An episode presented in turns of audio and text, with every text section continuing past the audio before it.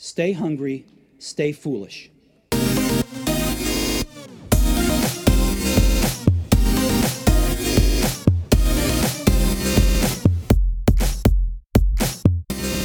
Achieve success by becoming the changemaker you are always meant to be. What is a matriarch? For one thing, you can tell she's in charge the second she walks into the room. She's bold, she's fierce, and she's got her own unique way. The matriarch isn't some crusty old lady dressed head to toe in black who sits at the head of the table barking demands at Sunday dinner. The modern matriarch is alive and vivacious. She's purposeful and deliberate about everything from her career to her home to her family to what she eats for lunch. She is not second guessing herself, but moving herself and those she loves boldly into the future. The matriarch's vision for her career is as big as her love for her family, and she's paid her worth for work she's passionate about. The matriarch knows exactly what she wants the end game to be, and she has the power to make it come to fruition. Simply put, she has her act together, and you feel safer and more secure when you're in her presence. So the question is how does one become her?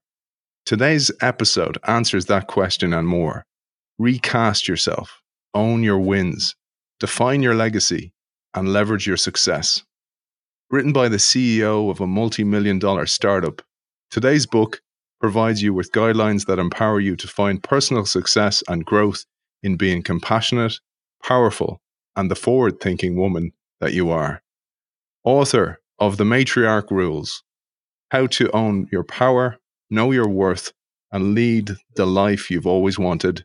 Randy Patterson, welcome to the show. Hey, thanks so much for having me. I'm stoked to be here. It's great to have you on the show. And you're probably wondering why I invited you on the Innovation Show and a book like this. Probably when I cover last week, for example, books on innovation and frameworks and business models, etc. But the reason is that so much innovation comes from changing how people think. And I really felt that this book does that and it empowers both women, but also men who will take the time to read it because it gives us empathy to understand that so many people are racked with doubt and fear and worry and I really felt that this book empowers people. And if you empower people, change can happen. I couldn't agree more. Let's get into it. Let's share the origins of becoming an agreeable person because I felt that this is what you talked about this start. You said someone would say, What do you want to do? And you'd say, Whatever you want to do. And they'd ask, What do you want for dinner? And you go, Whatever you want is fine. This happened to you when you were a child. And because of that, it baked in a way of thinking that it was very, very hard to change, but you did that in a huge way. This thing that people do when, they get into that that kind of rut of like, whatever you want, I don't know, I don't know, whatever you want. I think that's typically classified as a people pleaser. I don't think that's what it is at all. I think it's a direct result of no self esteem. I remember a period of my life where I just, I, I didn't get to know myself. I didn't consider who I was or what I like to eat. I mean, I knew when I ate a cupcake, it tasted good. Don't get me wrong. It wasn't that I wanted to please other people. I just didn't think my opinion mattered. I didn't think I was significant enough to contribute. And that's the low self esteem that holds us back. That's the meat hook in our back that like holds us in place and prevents us from aspiring to be bigger, wiser, and greater. Yeah, and I love your description of what the opposite to what you were then was a woman who knew she had power a mile away. And this is what we mentioned in the introduction. For one thing, you can tell when you're in charge the second this person walks in the room. They're bold, they're fierce, and they have their own unique style. And when they smile, they aren't worried about if there's food stuck in their teeth. And, you know, I thought this was so important because so many people are always doubtful and they're in that like posy stance where they're fearful of what people will think if they speak or speak up or make a suggestion in a brainstorming meeting, etc. But this is what you talk about when you tell us about a matriarch. Yeah, you know, I had a few examples of matriarchs in my life as a kid. And when you're in the presence of a fierce woman, there's this feeling. And I want to share with you a little bit about my aunt. Her name is Marsha Zazula. And Marsha Zazula is married to my uncle. Jon Zazula, or Johnny Z, as he's known in the heavy metal industry. And Johnny and Marsha opened a record store in the early 80s, which then evolved into uh, the management of some heavy metal bands, including Metallica and Anthrax and all these huge bands. And they opened their own record label and like they did amazing things. They literally took their passion for music, for music and turned it into a paycheck. And Marsha Zazula, who was married to this music mogul, but she was like the badass behind this brand. She had like that Farrah Fawcett kind of hair and that awesome eyeliner and like she said smart things and profound things and she poured into people and like she was revered and respected. And I was like 13, 14 years old and I would watch her put her makeup on and just be like, everything she did, she did with confidence. She broke rules and barriers and she stepped over boundaries that existed for everyone in the world except Marsha Zazula. She just was everything I ever wanted to be. Not that I wanted to be Marsha Zazula. I wanted to be my version. I wanted to, she was such a matriarch. There's no other way to describe it. They're so important, those people. They're like examples that you can follow and you can go, this is possible. And she's my bloodline. So I can do it too, you know. And we had a show a couple of years ago called The Gold Mine Effect. And it was about how that you get these pockets of excellence around the world. And this was exactly it. It was these people who proved that you could break barriers and create a mold for yourself. But we'll come back to that because it's something that you tell us in the matriarch rules. But I wanted to share your humble beginnings because the household you grew up in looked very different than the one you created for yourself. And I think it's really important to share your challenging beginnings because this shows where you came from. You weren't born with a silver spoon in your mouth. Oh, no. We grew up on welfare. Like, my parents were very self indulgent people, and um, they indulged in the things that felt good. Drugs felt good, and overeating felt good, and leaving stores with things in your pockets that weren't on the receipt felt good. So I didn't really learn a lot about honesty and integrity and we didn't have structure and guidance. I mean, look, these people loved me and I knew that they loved me, but they didn't care for us. They didn't take care of us. And, you know, they didn't teach us how to keep our rooms or I didn't want to go to school anymore. And like my mom signed the papers to like let me go, get out of school. She said, you know, get have a job within a week and I'll sign the papers. Like, you know, there was no foundation and I was embarrassed our house was disgusting. It was filthy. And my mother would pick me up at school and I would like open the door to get out and like garbage would fall out of the car. Like it just was, there was no pride. There was no honor. There was, I felt really alone a lot. I just didn't aspire to be anything. I didn't have an example of that. And you talked here about the importance of having a wise counsel, and, and I'll come back to that. But there's a key lesson in empathy I wanted to mention, Randy, because you did start to get together you got a job, but you were a school dropout and you were empowered to do so by your parents. They let you do that. And you describe yourself with a shaved head at the side, black eye- eyeliner, and a gnarly attitude. But there was an inner voice all the time that whispered to you that you could do better. And I think it's important for us to know that because we can be quick to judge others and overlook the privilege that so many of us are born into and look at somebody like you were and judge those people without any empathy from what inner voices inside those people having a fight. And mm-hmm. I think this is really important to realize. I'd love if you shared this period. Yeah, it's funny because if a person really looks at like all of the messages they get as a child instead of just the ones we harbor, the ones we hold on to, which are typically negative, there are like, there's a teacher that tells you something, there's an adult in your life who whispers something, and somehow, like, somehow it's in there. It sticks in your head somewhere as you said and quoted from the book, things looked awful. Like I hitchhiked everywhere and I, I just had this attitude and I was, everything was black and dark and ugly. And, and there was this voice that just would whisper, you can do better. I would literally fight that voice. Like I would hear the voice and like I would turn up the music as loud as I could to drown it out. I didn't want to hear it, but it was there. And I think that a lot of my success came from me lowering the volume on the music and increasing the volume of that voice. And that voice was self esteem. That voice was a bubble of self esteem that lived inside me that was being overtaken by low self esteem, by negative self talk, by all of these things. And I was literally crushing it. And um, as I as I took some of the steps that I talk about in this book, the ugly voice started to soften a little bit, and it made room for this bubble of self esteem to begin to grow. I mentioned there your wise counsel because you mentioned those people who whisper in your ear, and we have them in life. These people who are so important, and also the negative side of that is somebody can tell you that you're worthless and reinforce those negative thoughts that you have. But you talk about this important person that we have in our life, and that we have to seek out and empower. And it's the wise counselor. And you had this lady in your life when you went to rehab in California, and her name was Monica. I'm still in touch with Monica, and you know, it was so cool to be able to share share this book with her and share what an impact she made on my life. And then I think when we're in those moments, the person doesn't realize they're having an impact on us the same way.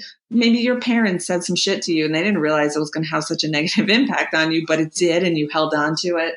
You know, Monica just showed up at the right time. She looked the right way. I felt like for the first time, somebody got me. Somebody really got me. She didn't push me. I liked her. I liked that she liked me. And I liked her enough to trust that if she thought I was cool, maybe I was. There's a quote here I love. I mentioned that I was inspired reading your book, and a few quotes came to mind. There was a, there's a great book I read when I was quite young called "Think and Grow Rich" by Napoleon Hill, and he said, "Think twice before you speak, because your words and influence will plant the seed of either success or failure in the mind of another." And I always think about what you said there about something a parent can say, and they may not know, maybe a throwaway comment, but if they say it over and over and over, it becomes your self taught and becomes the lens through which you see the world. And then that manifests for you. And I share that to share that a common occurrence is when others try to dampen our dreams. And you say in the book, it takes an enormous amount of self esteem that most women don't fully have yet to pursue something when the people you love say you shouldn't. So we must protect our dreams with our life. That is probably one of the biggest setbacks for women in business. Women in business have a tendency to get excited about something. They have an idea and they share it with someone, someone who loves them. Make no mistake about it. I'm talking about people who believe in them and love them. But so many people are afraid of change. And what if this woman who's got this great idea changes and becomes something else, becomes more confident, becomes more successful, where does that put the other person? Where does that put them? And so, uh, so I think if someone is risk averse and we share with them that we want to take a risk, they're going to try to talk us out of it. Not because it's what best, what's best for us, but because of how it might impact them and their relationship with us if we pursue it. And I think that we all have dream crushers in our lives, but I don't necessarily believe that they intend to crush our dreams. I just think that when you're in a relationship, whether it's a friendship, whether it's a marriage, and you begin to change, that other person can have some fear about the relationship changing.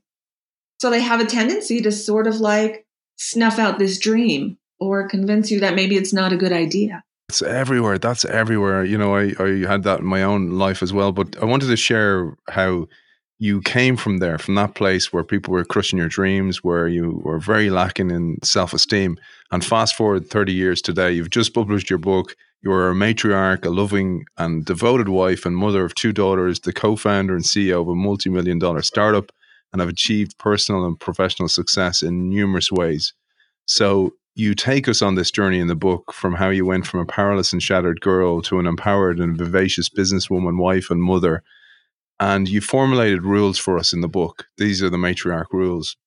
Let's share at this stage matriarch must do's one and two. I loved the idea of the self esteem list. And you say here, before you close your eyes at the end of the day, write a list of three things you like about yourself. And that's the place to start. Yeah, well, you know, Monica, my first wise counsel, that was the first assignment she ever gave me when, you know, when I started working with her to like kind of redevelop myself. And she said to me, before you go to bed tonight, get a pen and paper and write three things that you like about yourself. And they can't have anything to do with how you look. It can't be like, oh, I have beautiful hair. I have lovely eyes. It can't be anything like that. It has to be about who you are. And that first night, I was like, okay, I'm going to do what Monica said. And I got ready for bed. I got the pen, I got the paper, and I sat there and like nothing came out of my hand. Like the pen put nothing on the paper. And I thought and I reflected and imagine like not one thing. I could not think of one thing. You know, it took a few nights of like sitting with that pen in my hand pressed against the paper before I could figure anything out. And I had this profound idea. I woke up one day and I said, I'm going to live my life. I'm going to spend today preparing for having to write something on that piece of paper. And I behaved differently that day. And at the end of that day, I was able to write like, I gave a genuine compliment to somebody today. I made somebody feel good today. Like it was all based on behavior and, and simply by making the decision to behave a different way, I was able to write things that I liked about myself. It's so true that when we when we are intentional about things, we, we start spotting them. And you know, we we cover a lot of neuroscience on the show, and there's a reason for that in the brain that I actually start to look for things that you deem important because you tell your brain this is important for me now. And I love that about this exercise. Matriarch must do one, and then matriarch must do two, is to take whatever time you need to answer these three questions: What do I want? How can I get it? And what is my end goal? Those are questions that people like tuck away they're questions that like people don't want to talk about, they don't want to think about. And the reason is because they require an action. And if you don't work on building that self esteem, you're not really ready to take an action. It's really hard to take an action when you don't feel worthy of one. So you said there about how direct those questions are, and oftentimes we accept our excuses. And another thing I learned from studying Napoleon Hill's work was to challenge your excuses or alibis, as he called them. And you say to be a matriarch, you tell us we need to stop lying to ourselves. And you say, and I quote you here, can you stop saying I'll try when you mean I won't? Can you stop saying I'm too busy when you mean I won't take time to? Can you stop saying I can't when you mean I don't want to? And for the love of all things pizza, can you stop saying I had no choice when you know damn well you did? Yeah, these lies, they come so fast in the brain of a woman. I mean, I don't know how it works for you guys, but like for a woman, we're like, oh, yeah, I'll try. Like, that's some bullshit. You are not going to try. You are setting yourself up to say, I tried and I failed. When we say, I'll try to do something, and then we don't, it's sort of like we, we're giving ourselves a way to get off the hook. But then ultimately, in the back of our mind, we're like, well, I tried to do that thing and I didn't do it, so I failed. And that's not true. If I'm going to try to do you a favor, no, that's me saying, like, I don't really know if I want to do you a favor, so I'm going to just lie to you instead so that later I can be like, oh, I tried to, but I couldn't. It's just a setup. It's just ugly language that we use. It's excuses. We don't we don't want to say the truth. It doesn't make sense. Like lying to people is a bad thing to do. Lying to ourselves is a bad thing to do. Why we do that and think that's a better way to handle shit just doesn't even make sense. There's so many valuable lessons here for a parent as well, whether there's a mother or a father. And I got a lot out of this. And I love the idea. We talked there about, about your auntie putting these great visions in your head, but also the message that you give to your children. You did this from a very, very young age. And you talked about the idea of being the vision caster. And every mother and every parent is a vision caster, whether they know it or not. I think we don't see it as a vision caster. We see it as like our family values. And that's cool. Like, we should have an idea of our family values. I mean, that's sort of building our family's brand, so to speak. But the vision caster knows where she wants her people to land. And I'm not saying cast the vision in terms of like, oh, I want this kid to be a lawyer and this kid to be a doctor. Like, I'm saying, like, we've got to cast a vision for our people. We've got to show our people how to build self esteem, how to build their self worth. It would have been real easy for me to say to my kids, this is my house and I want these bedrooms cleaned. And I think a lot of parents fall into that. It has nothing to do with this is my house. What it has to do with is you deserve to live in a room that's clean and organized, and you are not going to live in a room that's beneath you. I was building human beings. I was like building the esteem and the worth, the value of young women. And they needed to know what they were worthy of. They were worthy of stepping into their room at the end of the day and laying their head on a clean bed in a room that was organized, that gave them room to explore their thoughts and ideas. Like that matters. That matters. And I made them watch me not accept a lower standard for myself. When you spoke about the matriarch, I thought about the matriarch as the CEO of a business as well as a family. It's the same thing, really. It's the same principles and values and culture, etc. And you talked about the matriarch setting clear expectations, and that piece really spoke to me in an age where I feel we're a bit too easy on kids. And I don't mean, you know, kicking a chair in front of them so they fall, but I mean letting them skin their knees and learn the lesson. Because one thing that happens, so many of us, and I'm sure this will relate to so many people listening to the show, when children ask to sign up for soccer, we should teach them about commitment this is what you say in the book. We should say, you may play soccer for your whole life, or you may play for just one season. Either way, if we register you, you are going to commit to be part of the team until the season ends. The team will count on you, and you will count on the team. When the season ends, then we can reevaluate whether you're in or not. I thought that is such a valuable tip.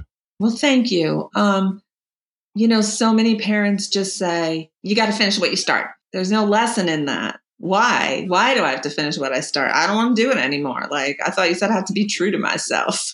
We can't just like throw out these cliches and expect a young mind to absorb it and understand it.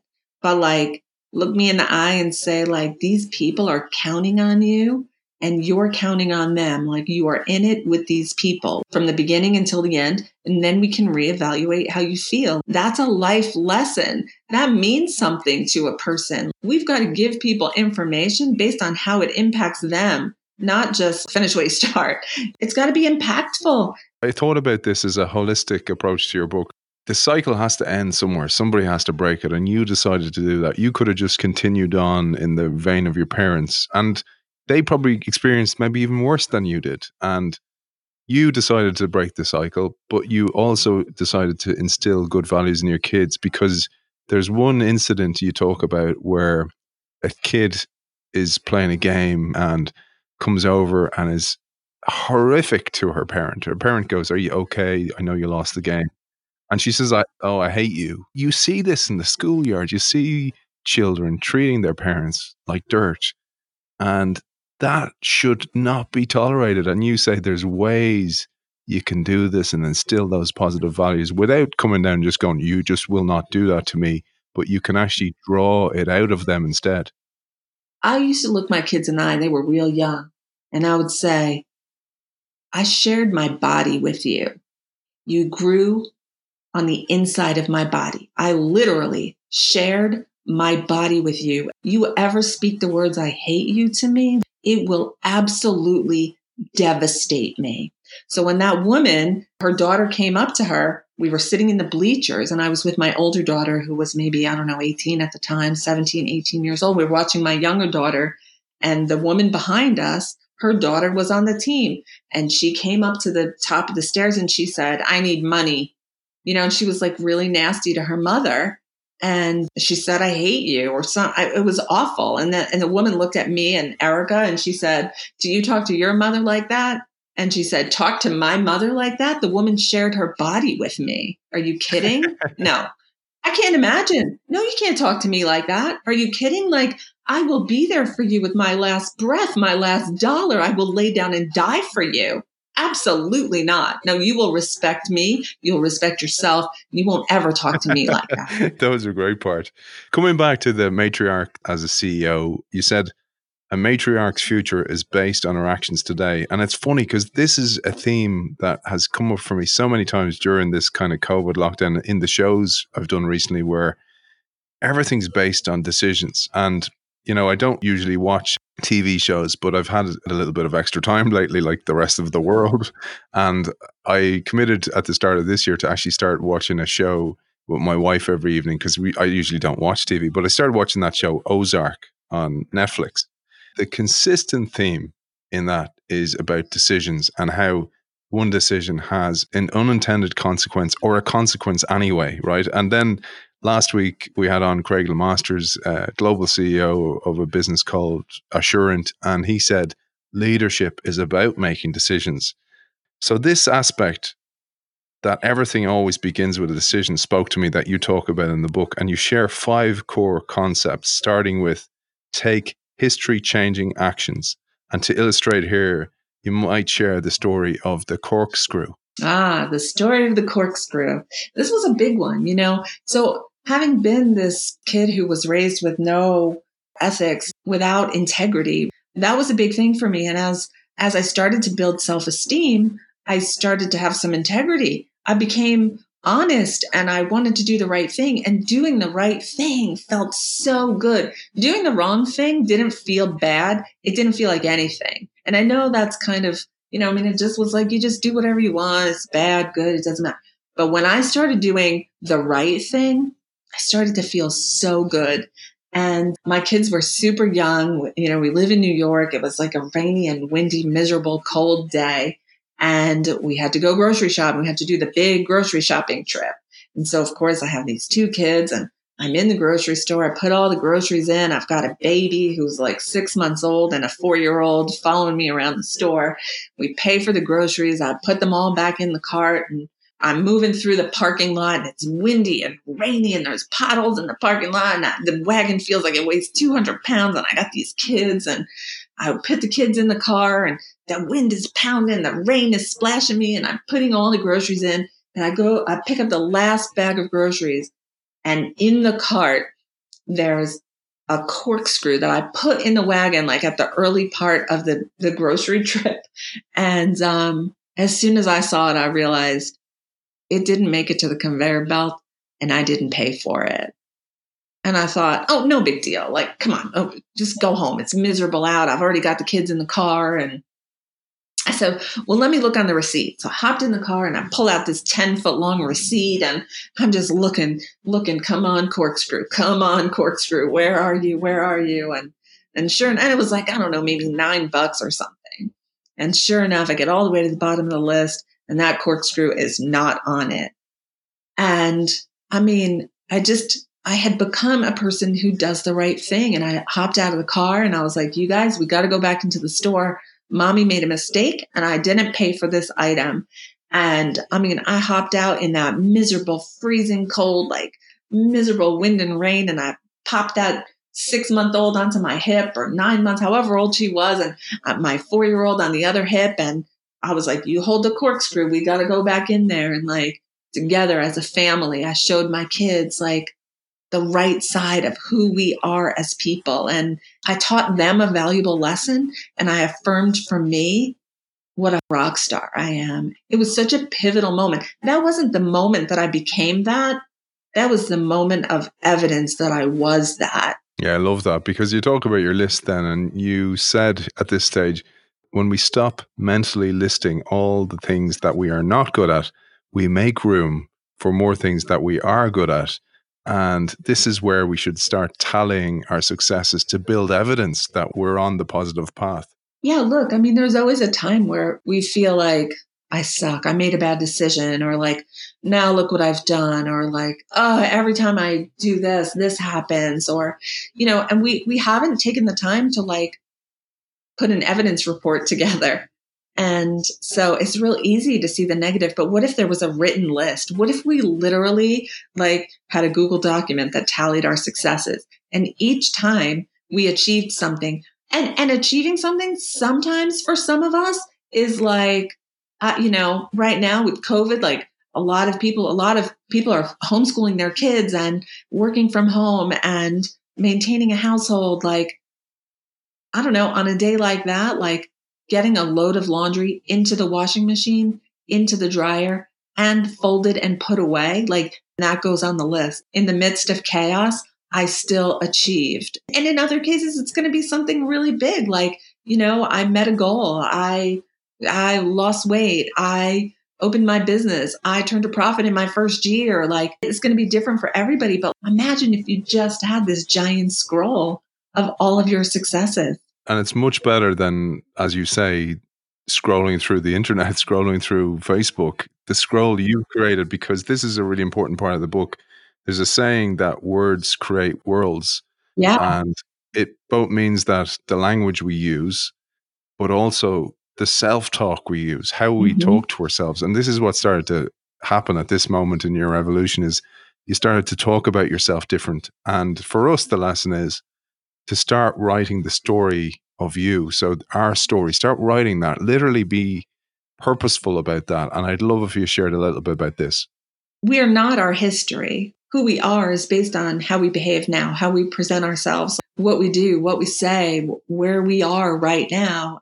You know, I've got a huge friend list, almost 5,000 people on Facebook, and I'll scroll and I'll see someone say, like, I guess I suck as a mom, or like, you know, these people are writing a story about who they are. What are we sharing about who we are and, and what we'll be and what we're doing?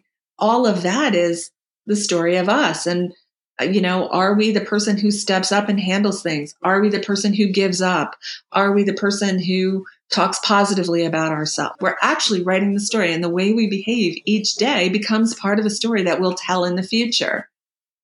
Imagine you're telling the story about how you handled a situation in the future to someone you admire.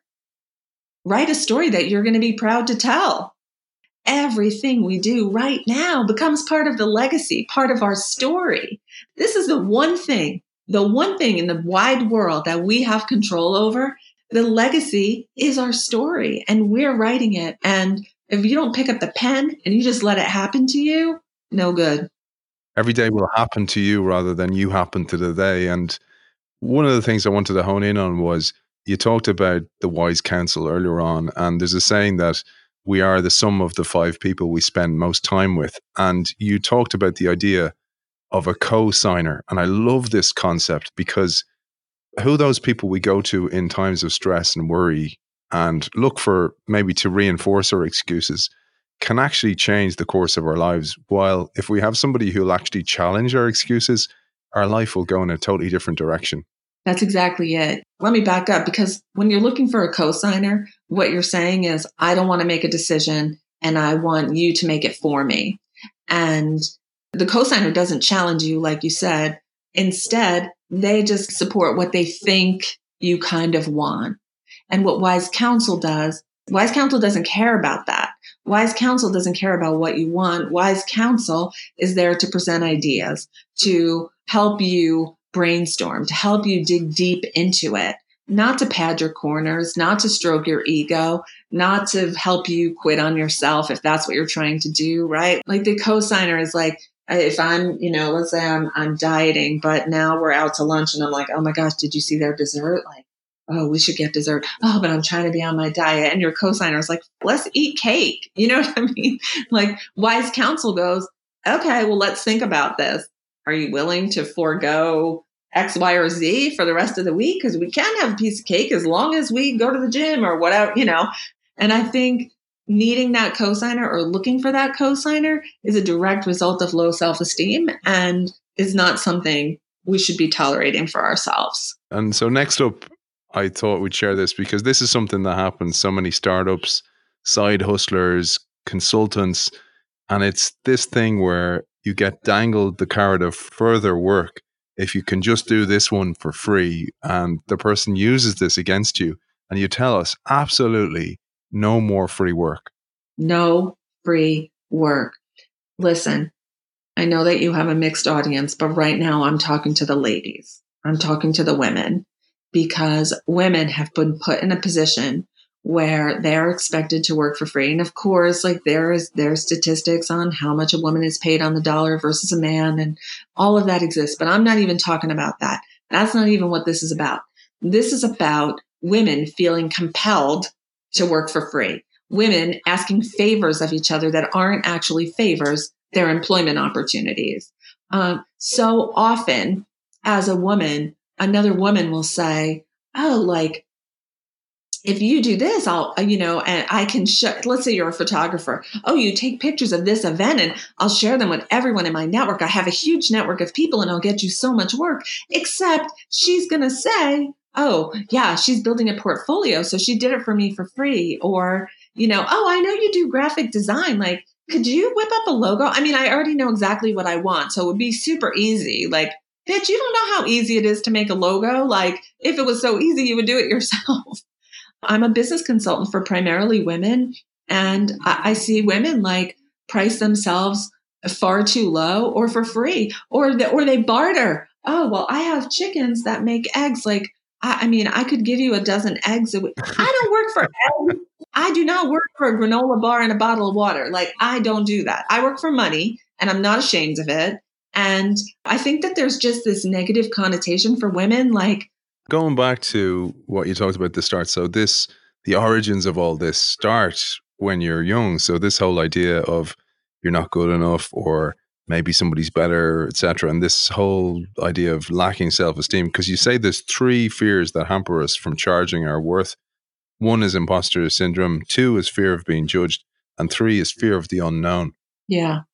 Yeah. I, I think, you know, a lot of people, a lot of a lot of the women that I consult for have imposter syndrome. They feel like I'm new at this. I've just begun. I don't know that I can consider myself a professional yet. But I'll tell you, like, what I know about my audience is that before they even begin the education to become a professional, they've invested years in researching, years in studying, years in acquiring knowledge. By the time by the time they get to the actual education and certification or graduation or licensing, whatever it is, like they are they are so profoundly capable of providing the service or whatever it is. Um, it's just a matter of, I haven't done it before. And so when you're suffering from imposter syndrome, sometimes you have to look to someone who has been where you are and believe that they believe enough for you that you're ready. When it comes to fear of being judged, like that's the thing. If I ask for money for this service and somebody finds out, I heard like she's only had one other client. Like that's how much she's charging you. So of course, like there's this fear of judgment. Like, you know, I, I think for a lot of people, like being judged is one of the most horrible things that can happen. Like when we feel judged, we feel isolated, we feel less than. No one wants to feel like that. And sort of trying to get in front of that, they're afraid to charge their full price because they've already decided that someone will judge them and they know what that's going to feel like and they've written this whole narrative about it. So they're like, well, I mean, I guess I could just do this much, even though that's only 10% of actually what I'm worth, you know? And then when it comes to the fear of the unknown, I mean, what if I don't give this person a discount and I never get work again? Like, no one's ever going to hire me again. Maybe this is the only client I'm ever going to get. And I should accommodate them. I should make the sacrifice and accommodate them instead of doing what's in my best interest. Moving on to a personal brand, because we're going to run out of time. And you have a whole chapter on this developing our personal brands, and we won't have time to go through that in depth. But I wanted to zoom in on one particular element. There's a saying that I love that's do you light up a room when you enter it or when you leave it, right? and you ask us to consider how do we want other people to feel after spending time in our presence? Yeah, I've been a doula for 23 years, and a doula is a person who instills strength and reduces fear for families as they step into pregnancy, birth, and the postpartum period. We provide physical, educational, and emotional support to to women as they have a baby and bring a baby home and feed a baby. And and people always say to me like uh, what what's what's what's a good quality in a doula? Like how do you know when someone's a good doula? And i always say if you feel better after spending time in the space of a doula than you did before it's a great doula. Because because what we do all day long as we interact with people is we transfer energy.